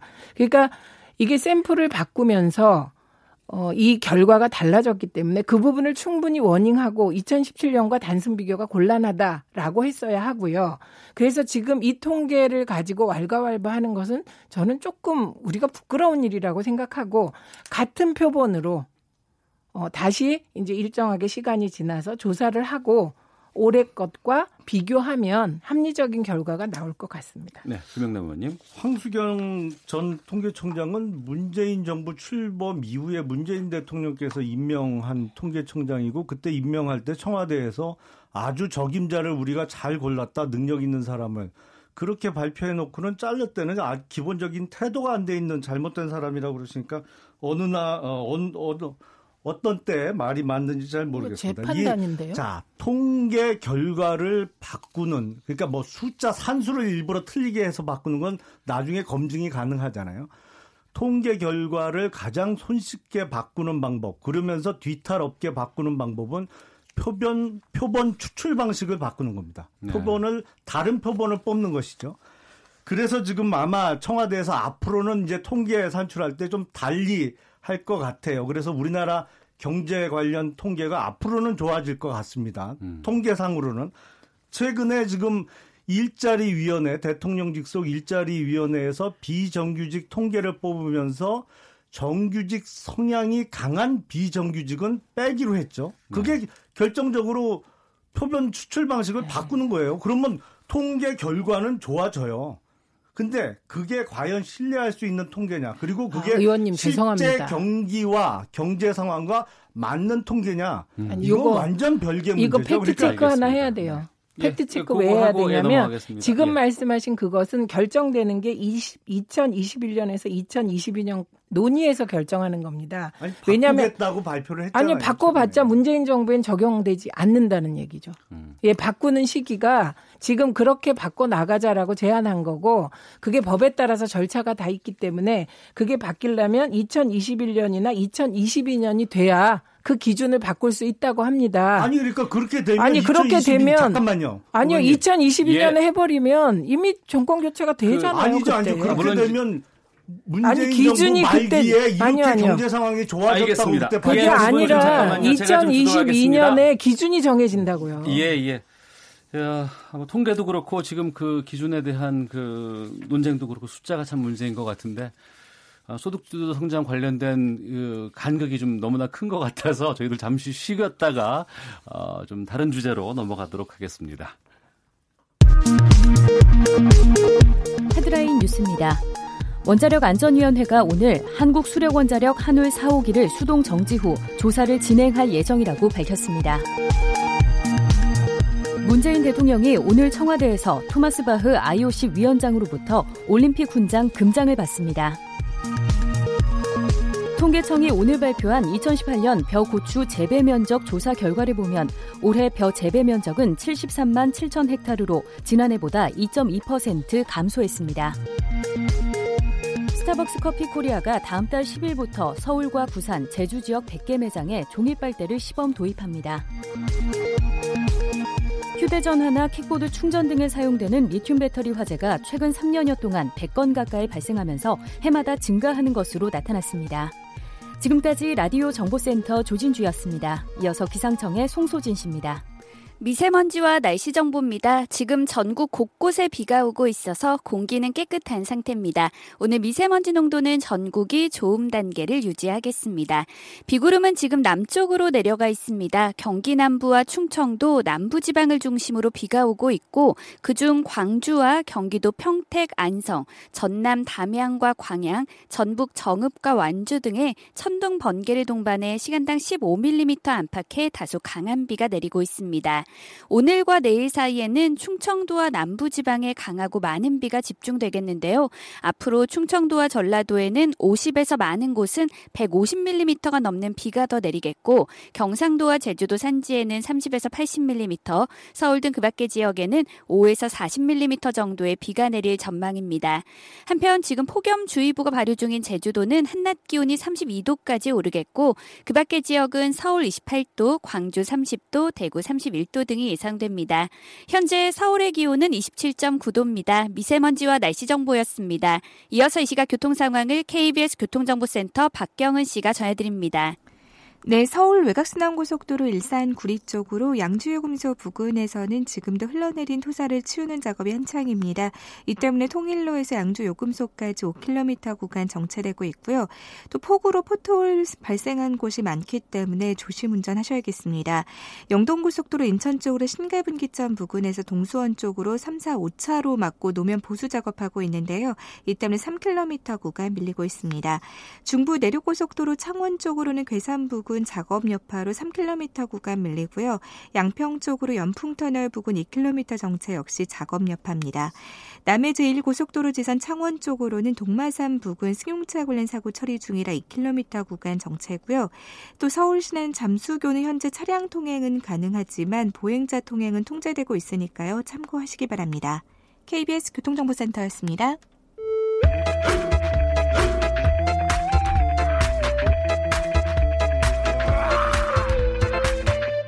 오태우래 시사 본부. 그 16세 이거나 아니면 초 고가주택 이런 경우에 대해서는 종부세를 도입 도입하는 것을 검토를 좀 해야 되지 않을까 하는 그런 생각을 좀 하고 있습니다. 정부에서도 예, 강력하게 좀 검토를 해주시길 바랍니다. 네, 3주택 이상 또는 초고가 주택의 종부세 강화를 검토해야 한다는 아, 신임 그 더불어민주당 대표 이해찬 대표의 발언이었습니다. 그런데 요즘 가장 핫한 인물 중에 한 분이 아닌가 싶어요. 카메라 셔틀 소리에 말씀이 잘 들리질 않아서 어, 그만큼 핫하지 않을까 싶은데 어, 두 분께서 앞서서 좀 치열한 토론 벌어주셔서 앞선 토론에 대한 그 시청자, 아, 청취자분들의 의견을 좀 전 하겠습니다. 엄청나게 문자가 쇄도를 하고 있다고 하는데 어, 뒷번호 539에 쓰시는 분께서는 실패한 정책으로 국민 상대로 힘들게 하지 마시고 유연하게 빨리 돌아서십시오. 아직도 어느 정도여야지요. 이렇게 의견 주셨고요. 6878 쓰시는 분께서는 정상적인 고용시장이라면 싫어하고 위험하고 어려운 일일수록 임금 비싸야 합니다. 그런데 우린 반대입니다. 위험한 일에 대한 제대로 된 대우도 못 받고 모두가 창업에 내몰리고 망하면 자살로 내몰리고 있다고 봅니다. 정부 정책에 지지합니다. 라는 두 분 의견 주셨습니다.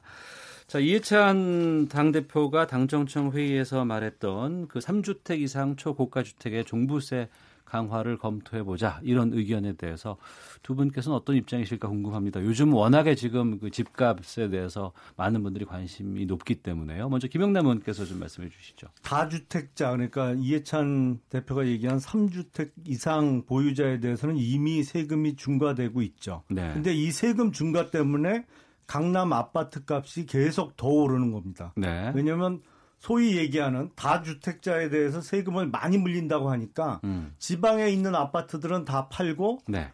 강남에 소위 얘기하는 똘똘한 한 채 이것만 남기겠다라는 음. 시장의 수요가 있으면서 지금 강남 아파트 값이 지금 평당 1억까지 오른 것이거든요. 네. 정책의 실패를 경험하고도 전혀 학습 효과가 없어요. 배우는 게. 음. 그러니까 정부에서 다주택자, 고가주택자에 대해서 세금 많이 물린다 그러면 강남 아파트 값이나 지금 이 정부가 그렇게 잡으려고 하는 고가 주택 값이 떨어지느냐? 네. 시장은 절대 그렇게 반응 반응하지 않거든요. 어. 근데 이게 전혀 배우는 게 없어요. 다주택자에 대한 중과세 때문에 강남 아파트 값이 지금 오르고 있어요. 그것 때문에 더 오르고 있는데 이 정책은 의미가 없다. 그렇죠. 지금 지방 부동산 시장은 폭락하고 있습니다. 네. 사실 그리고 미분양이 넘쳐나고 있어요. 예. 그리고 강남만 지금 수요가 몰리고 있거든요. 음. 아이고 이게 참 뭐랄까요. 이 정도면 대단히 좀 머리가 나쁘거나 아니면 의도가 아예 처음부터 불순하거나 둘 중에 하나 같은데 예. 어느 쪽인지 잘 모르겠습니다. 최민희 의원님. 의도가 불순한 게 뭐죠? 아니 뭐 일부러 올 속내는 올라라 올라라 할 수도 있는 거잖아요. 왜요? 거기 집 가진 분들이 많이 있으니까. 누 어디예요? 민주당 내에요. 민주당 내에 강남에 집값 가진 사람이 많아서 많이 있던데요. 음모를 한다고 그건 아니, 자유한국당 그러니까 제가 쪽이 더 많지 않습니까? 것이죠. 이해가 안 되는 정책을 예, 그런 말씀은 좀. 심한 것 같고요. 예, 정책적으로 좀 의견 예, 주시고요. 쓸데없는 음모론 예. 같고요. 자유한국당의 김연아 의원이 종부세를 강화하는 법안을 내서 음. 어제 방송에 나와서 인터뷰하는 걸 들었습니다. 그러니까 이 문제는 여야의 문제가 아니라 자유한국당의 어떤 의원도 세금 강화를 통해서 집값을 잡아보자는 생각을 할 수가 있는 것입니다. 네. 그래서 지금 집값의 문제가 어, 단지 세금 정책만으로 어, 이게 집값 문제가 세- 풀리겠느냐 이런 문제 제기라면 그건 뭐 합리적인 문제 제기라고 생각을 합니다. 음. 그리고 충분히 어, 다주택 보유자 그다음에 어, 초고가 주택에 대해서 어, 세 보유수를 올린다는 얘기는 나올 수 있는 얘기고 검토 가능한 얘기고 네. 검토한다는 것이거든요. 예. 그러니까 이 논의를 통해서 야당도 참여해서 합리적인 대안이 나왔으면 좋겠습니다. 다만 어, 지금 말, 어, 말씀하신 것 중에 지방 부동산 가격은 폭락이라기보다는 오르고 있지 않다. 그래서 이게 어, 서울과 근데 이게 강남 중심으로 집값이 오르던 것이 이제 용산하고 여의도 개발 문제 때문에 서울 집값이 전체적으로 오르고 서울 이외의 지역의 집값이 떨어지는 현상은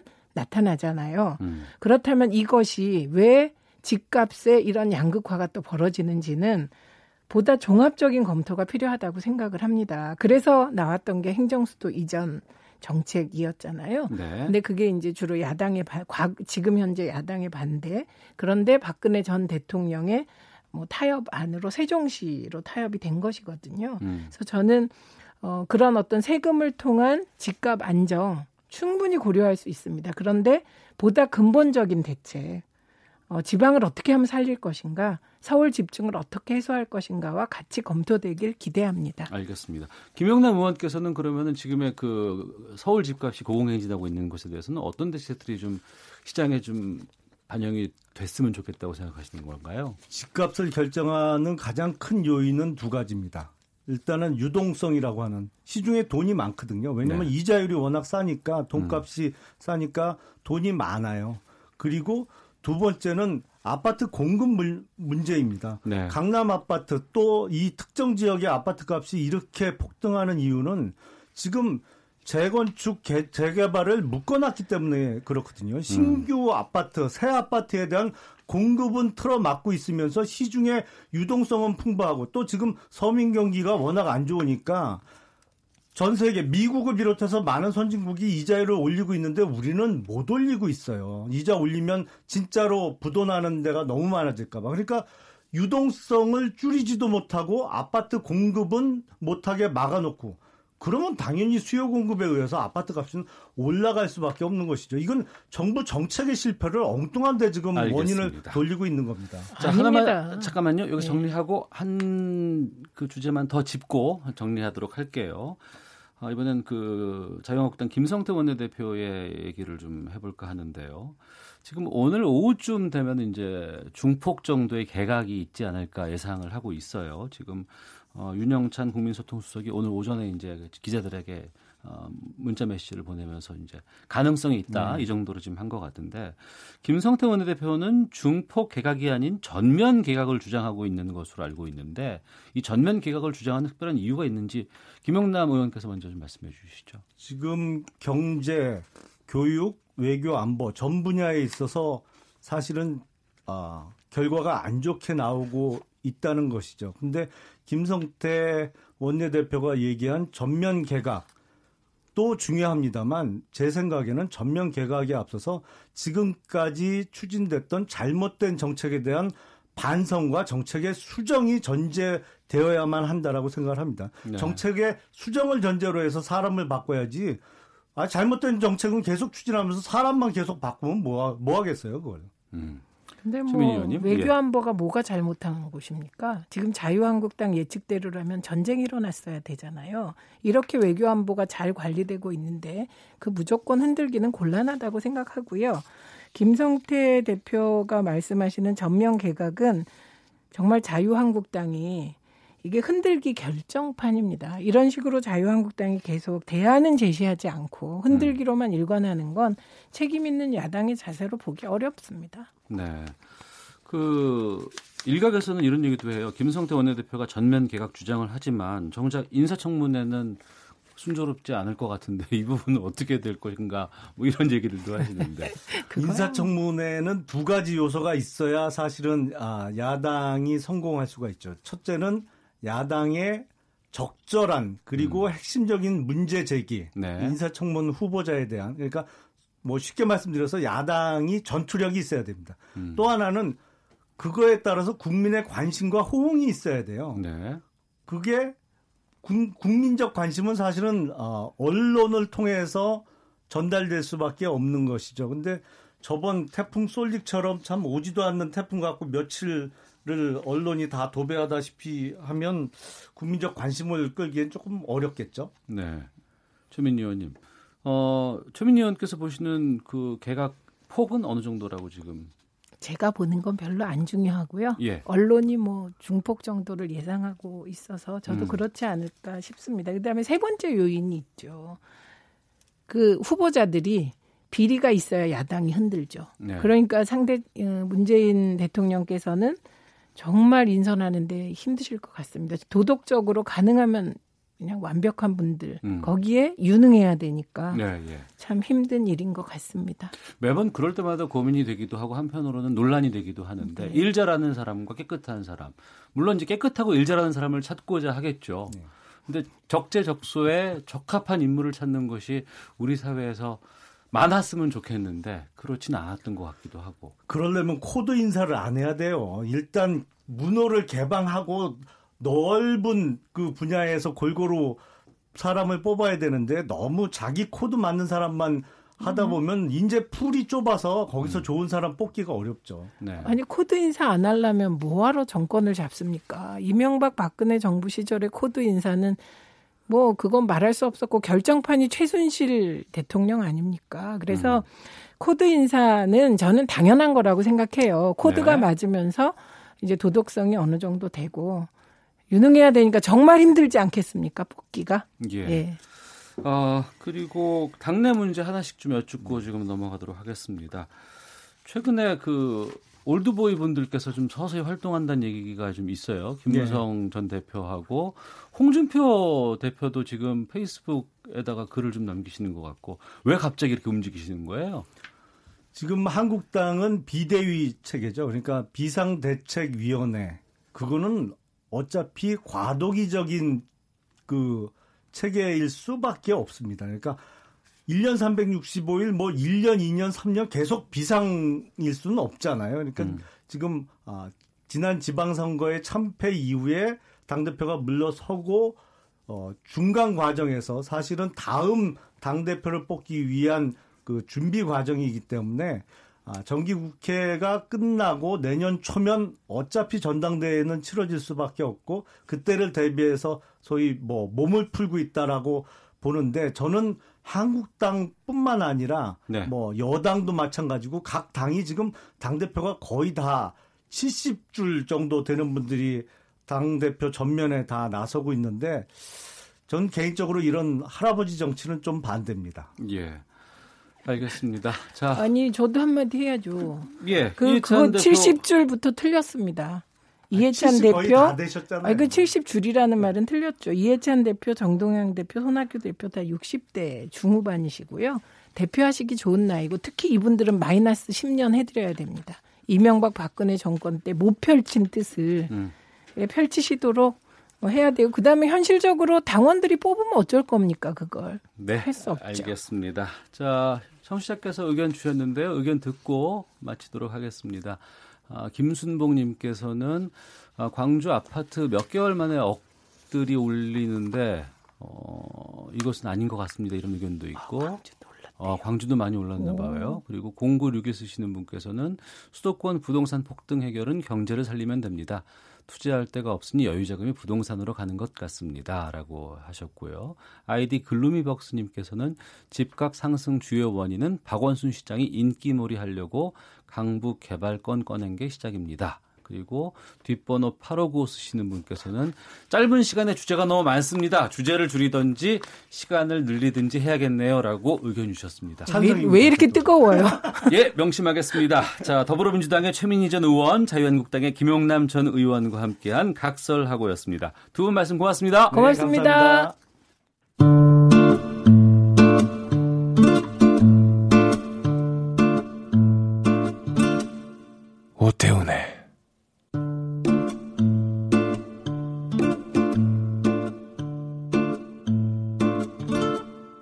시사본부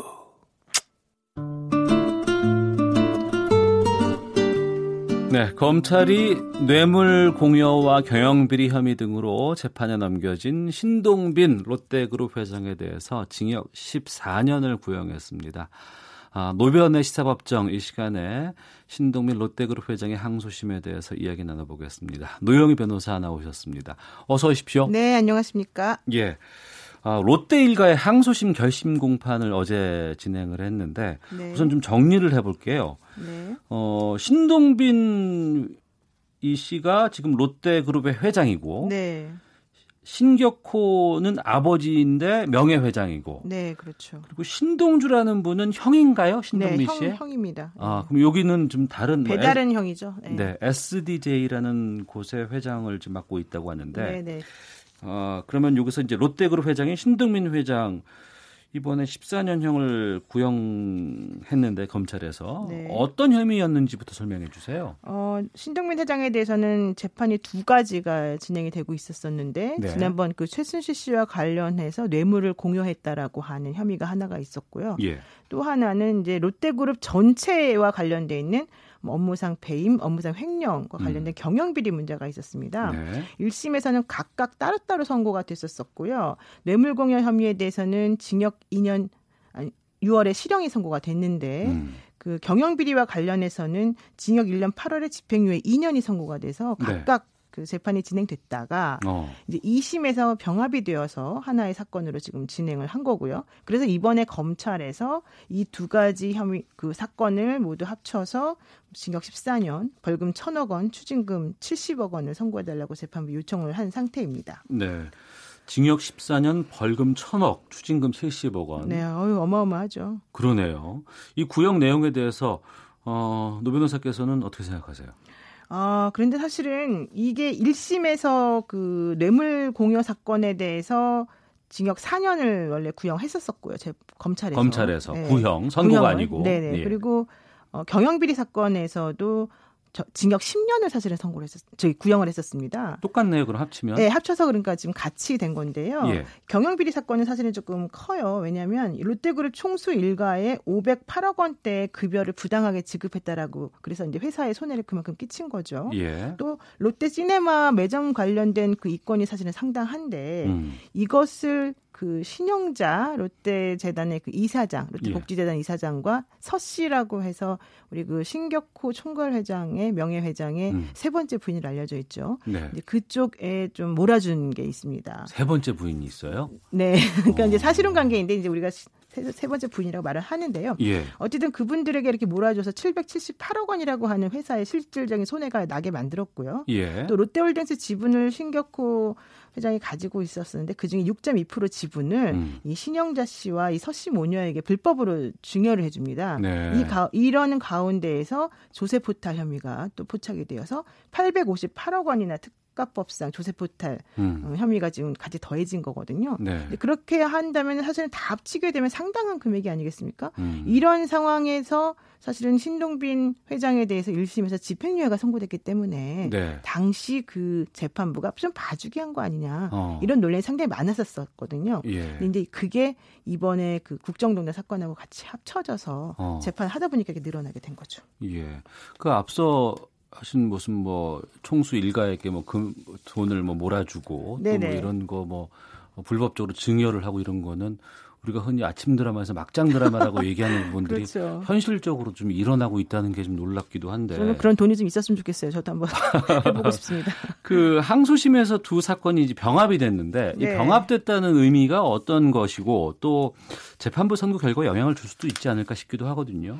그러니까 지금 따로따로 형이 선고가 되면은 예를 들면 경영비리 사건 같은 경우에는 왜 집행유예가 선고됐냐면 롯데가 그동안 뭐 다른 회사 다른 그 기업과 마찬가지로 국가에 공헌한 점이 많다. 네. 재벌이기 때문에 어, 경제 발전에 많이 공헌했다. 뭐 이런 거가 많이 들어본 얘기네요. 그렇죠. 예. 재벌들에 대해 집행유예 해줄 때 보통 하는 말인데 이제 그게 하나가 이제 먹혔던 것이고 또 뇌물 같은 경우도 불쌍한 희생자였다. 어쩔 수 음. 없었다. 당시에 네. 박근혜 전 대통령이나 최순실 때문에 이제 어쩔 수 없는 부분이 있었다. 이런 것들 때문에 좀 약하게 선고된 부분들이 있었었는데 음. 그런 것들을 한꺼번에 놓고 보면 사실은 혐의 사실이 어마어마해지잖아요. 네. 그러니까 하나 하나 따로 따로 놓고 보면 아, 이 정도는 좀 봐줄까? 이런 생각이 들지만 두 개를 합쳐놓고 보면은 이것도 잘못했고 저것도 잘못했고 이렇게 큰 잘못을 많이 했는데도 뻔뻔하게 이렇게 생각이 들거든요. 음. 그래서 사실은 2심에서 이런 사건들은 합쳐지는 것을 변호인들이 싫어하는데 네. 이제 문제는 어쩔 수 없이 합쳐지지 않겠습니까? 그래서 음. 합쳐졌습니다. 게다가 신동빈 일가는 신동빈 씨만이 아니라 신격호, 또 신동주, 신영자, 뭐 서시모녀 모든 식구들이 지금 전부 다 다 재판을 받는 상황이었단 말이에요. 예. 그러다 보니까 아 이제 더 이상 재벌이라고 봐주면 안 되겠구나라고 음. 하는 생각이 재판부에서 할 수밖에 없는 상황이 돼버렸고 어차피 하나 하나의 죄에서는 이미 실형이 선고돼서 구속이 되고 있는 상태이기 때문에 네. 뭐 나머지 걸 굳이 봐줘야 되겠냐 이런 음. 생각을 할 수밖에 없어요. 예. 그래서 이렇게 합쳐지게 되면 사실은 어, 롯데 쪽에서는 좀 많이 부담스러운. 그래서 지난번에 박근혜 전 대통령 판결 선고가 20일 날 있자마자 예. 그날 막 전부 다 이 홍보실에서 문자를 다 돌렸습니다. 어. 어, 우리하고는 좀 영향 좀 다른 거니까 네. 좀 기사를 그렇게 쓰지 말아달라 이런 식으로. 어, 그러니까 지난번 그 박근혜 20일 날. 전 대통령의 항소심 항소심에서 뇌물이 이제 인정된 인정된 게게 있었죠. 제3자 뇌물죄가 예, 예. 인정된 게 있었는데 예. 이 신동빈 회장 같은 경우에도 음. 그 K재단에 70억을 추가로 출연한 게 있었거든요. 네네. 그게 제3자 뇌물이라고 우리가 보통 부르는 것이었죠. 근데 음. 그것을 이제 또 인정받을 가능성이 높다라고 사람들이 말하니까 네. 아 우리는 그거 아니다 좀 분리해 달라 이런 음. 얘기 좀 하기도 했었던 거죠. 그 얘기는 이재용 부회장이 집행유예 받 았잖아요. 그렇죠. 그러니까 그쪽으로 가겠다는 의지 아닌가요? 그러니까 원래 이재용 부회장의 2심 선고가 그 제3자 뇌물성을 다 부정하고 모든 종류의 뇌물을 거의 다 부정한 상황이었는데 그러니까 롯데에서는 본인들은 잘못해서 1심에서 법정 구속까지 됐는데 예. 이재용 부회장은 2심에서 탁 나가는 걸 보고 음. 아 우리도 저 전략을 써야 되겠다라고 생각을 했던 것 같아요. 예. 그래서 그 라인으로 쭉 가고 있었거든요. 예. 근데 갑자기 박근혜 전 대통령 2심에서는 그것과 완전 반대로 또 이제 뇌물이 완전히 인정이 돼 버렸어요. 음. 그러니까 아 이재용 부회장처럼 또 가서는 안 되겠구나라는 또 생각을 했다라는 겁니다. 아. 그래서 지금 법리 판단을 어떤 식으로 해야 될 것인가 매우 걱정을 하다가 예. 결국 마지막에 한 거는 우린 몰랐다. 어. 신동빈 회장 같은 경우에는 이게 뇌물로 주어지는 거라는 점을 자체를 몰랐고 예. 우리는 면세점 뭐 승인이라고 하는 것이 롯데호텔의 그 IPO와 관련해서 중요한 이슈이긴 했지만 그거 없어도 상관이 없었기 때문에 이걸 그렇게 뇌물로 보시면 안 됩니다. 어. 이런 주장을 계속했죠. 몰랐다고 하면은 그게 집행유예로 될 가능성이 좀 있을까요? 그러니까 본인이 한 게 아니라 밑에 있는 사람들이 했다라고 하는 거거든요. 어. 그래서 뭐 당시에 보면은 그 롯데그룹과 관련된 일가들이 많이 있습니다. 그 임직원들이 네. 그런 분들에 대해서도 사실 검찰에서는 각각 5년씩 징역을 구형을 했는데 음. 이제 그들이 아 우리 회장님은 몰랐고 우리가 한 겁니다. 이런 식으로 주장했다는 거죠. 네. 지금 14년 뭐 천억 이건 다 이제 검찰의 구형이고요. 그렇죠. 예, 예. 어, 노 변께서 보시기에는 이번 그 신동빈 회장의 항소심 선고는 어떻게 예측하세요? 일단 뇌물이라고 하는 것은 준 사람 입장에서는 아무리 많이 줘도 5년 이하의 징역이에요. 예. 그렇기 때문에 그 받은 사람이 공무원인 경우하고는 뭐 가벌성을 비교해 볼 때는 좀 약하죠. 어. 그렇지만 그래서 1심에서 지금 2년 6개월 선고를 한 건데요. 예. 어, 어쨌든 경영비리 사건은 요즘은 재벌에 대해서 이렇게 우리가 봐주면 안 된다라는 또 입장이 확고하기 때문에 음. 이두 가지가 합쳐졌을 때 제가 봤을 때는 3년에서 5년 사이에 실형이 선고될 가능성이 있지 않을까. 네. 뭐 이건 정확하지 않습니다만은 음. 제 생각에는 좀 그럴 가능성이 있어 보입니다. 예. 우리 사회에서 그 경영 비리라든가 뇌물이라든가 이런 걸로 재벌 기업의 회장이 직접 2심에서까지 뭐 실형 선고되거나 이런 적이 좀 있었나요?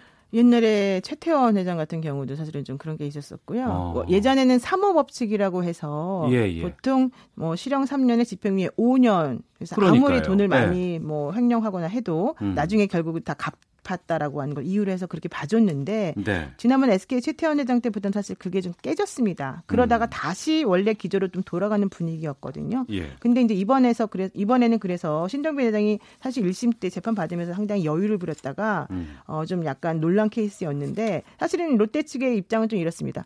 박 대통령과 청와대에서 만난 재벌 총수 중에 음. 제3자 뇌물 공여로 기소된 기업은 네. 삼성과 롯데뿐이다. 그러네요. 네, 그런데 예, 예.